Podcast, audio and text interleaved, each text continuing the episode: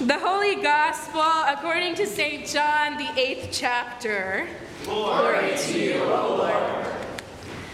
Jesus said to the Jews who had believed in him, If you continue in my word, you are truly my disciples, and you will know the truth, and the truth will make you free. They answered him, We are descendants of Abraham and have never been slaves to anyone. What do you mean by saying you will be made free? Jesus answered them, Very truly, I tell you, everyone who commits sin is a slave to sin. The slave does not have a permanent place in the household, the son has a place there forever. So if the Son makes you free, you will be free indeed. The Gospel of the Lord. Praise, to you, O Christ. Please be seated.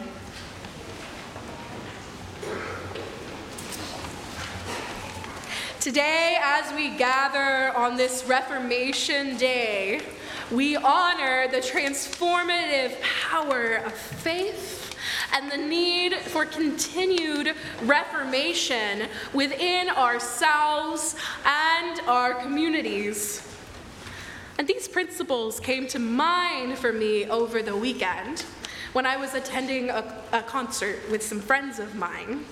Um, a concert by the artist Semler.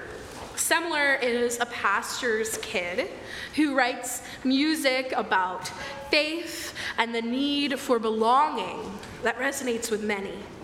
Through humor, faith, and truth telling, Semler's music fills a need that many people, many Christians, including myself, have searched for. I often find solace in their lyrics on hard days when hope is needed. Like this one line from the song Oh, what a terrible honor it is to realize my blessings are things you call sins. It goes, Oh, what a terrible honor it is to realize my blessings are things you call sins. Because, in fact, Semler isn't just a pastor's kid, but is a member of the LGBTQ community like me. Um, and in attending this concert, I realized from these experiences all the ways that I have thought and felt through Reformation in my own life. And I was reminded that all of us are blessed by God with a variety of calls, gifts, perspectives and stories. And it was amazing to be in a space with people who shared a similar story, like we all are gathered here today. Because as Christians, we remember that we are people made of complex stories. And we know that it's often tempting to label the experiences and stories of others as maybe better than or less than others, maybe depending on where they come from, who they are, the amount of money they make, or who they know. And even, even, it is easy to label the stories of others as sinful.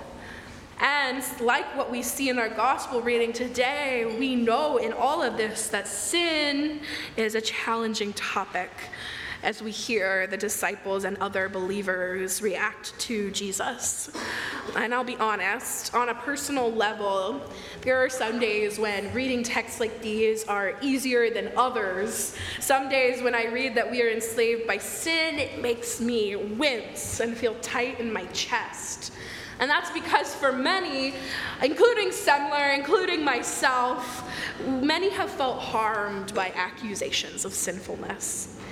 We've been told to hate the sin and love the sinner, but these words have left us feeling unwelcomed. Do you have memories in your own life of feeling like you weren't enough to belong? Maybe somewhere at church or in your work or in your community elsewhere. Like you, you had to put part of yourself away for any reason. Beloved people, from the bottom of my heart, I am like so sorry. I'm sorry that anyone ever did that to you. I'm sorry if anyone ever called your blessings a sin. Because it's crucial to remember that God's love encompasses us all. And let me just note that any kind of intersectional identity, LGBTQ identity included, is not to be equated with sin. God creates a diverse world where all receive the love of Christ, like we remind ourselves each week when we come to the communion table. All, truly all, are welcome despite and because of our differences that hold us together in the body of Christ.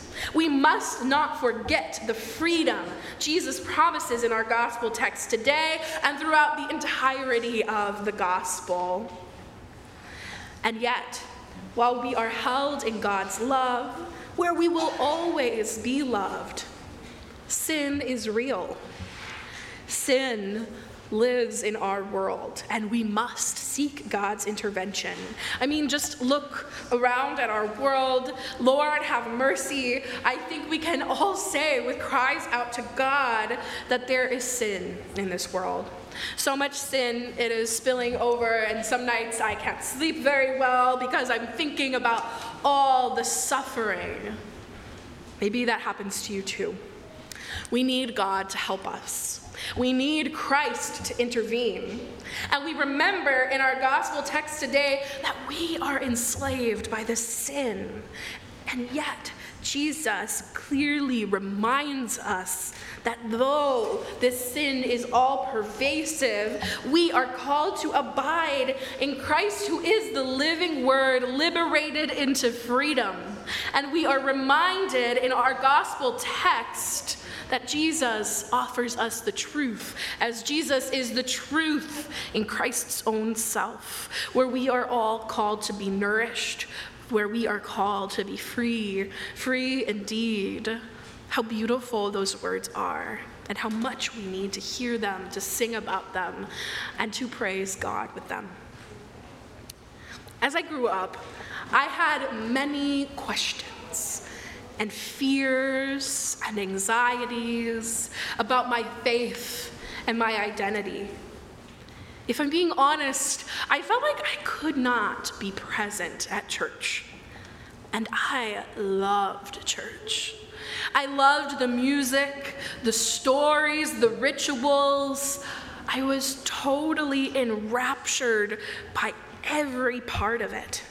And I was also a question asker. But from a very young age, I would be peppered with statements making it clear to me that, that I didn't really belong. She's getting too smart, one youth pastor would tell. Maybe too smart for her faith, he told my mother.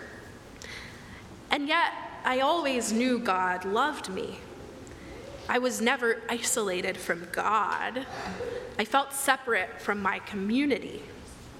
And the Holy Spirit was still alive within me because I understood that my shame wasn't coming from God, but from this pervasive sin in a world we live in.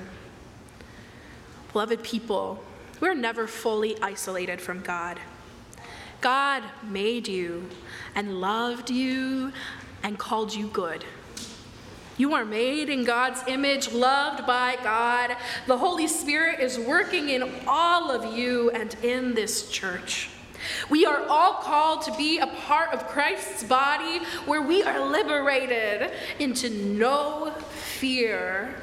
Even as a small child with many questions, anxieties, and I had a lot of them, and fear, I knew that I was held, and I know that that doesn't come from my own self, but from God alone. This is the power of God to hold us in the midst of suffering, to care for us, and to carry us through. Because I don't know about you, but God has taken me places in life where I did not expect to end up. This pulpit is one of those places today.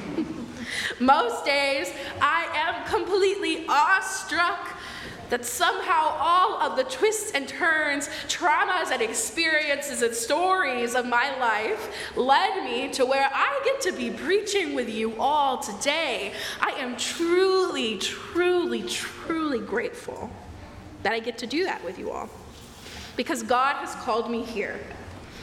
And so I ask you, where? Where is God calling you? Perhaps it's to a place where you've been told you don't belong or where you won't fit in. But, beloved people, have faith that you belong. In the Reformation, we are reminded that we are all called to go out into the world where God dwells, onto ventures where we do not know the ending by paths as yet untrodden.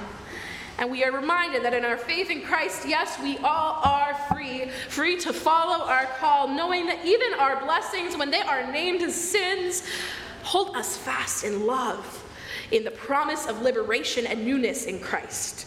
We are invited to become part of something greater than who we are as individuals, to be prophets of change held in Christ's abiding love. In God, we are called to see things differently, to be challenged, to be called, and to be one in Christ's body.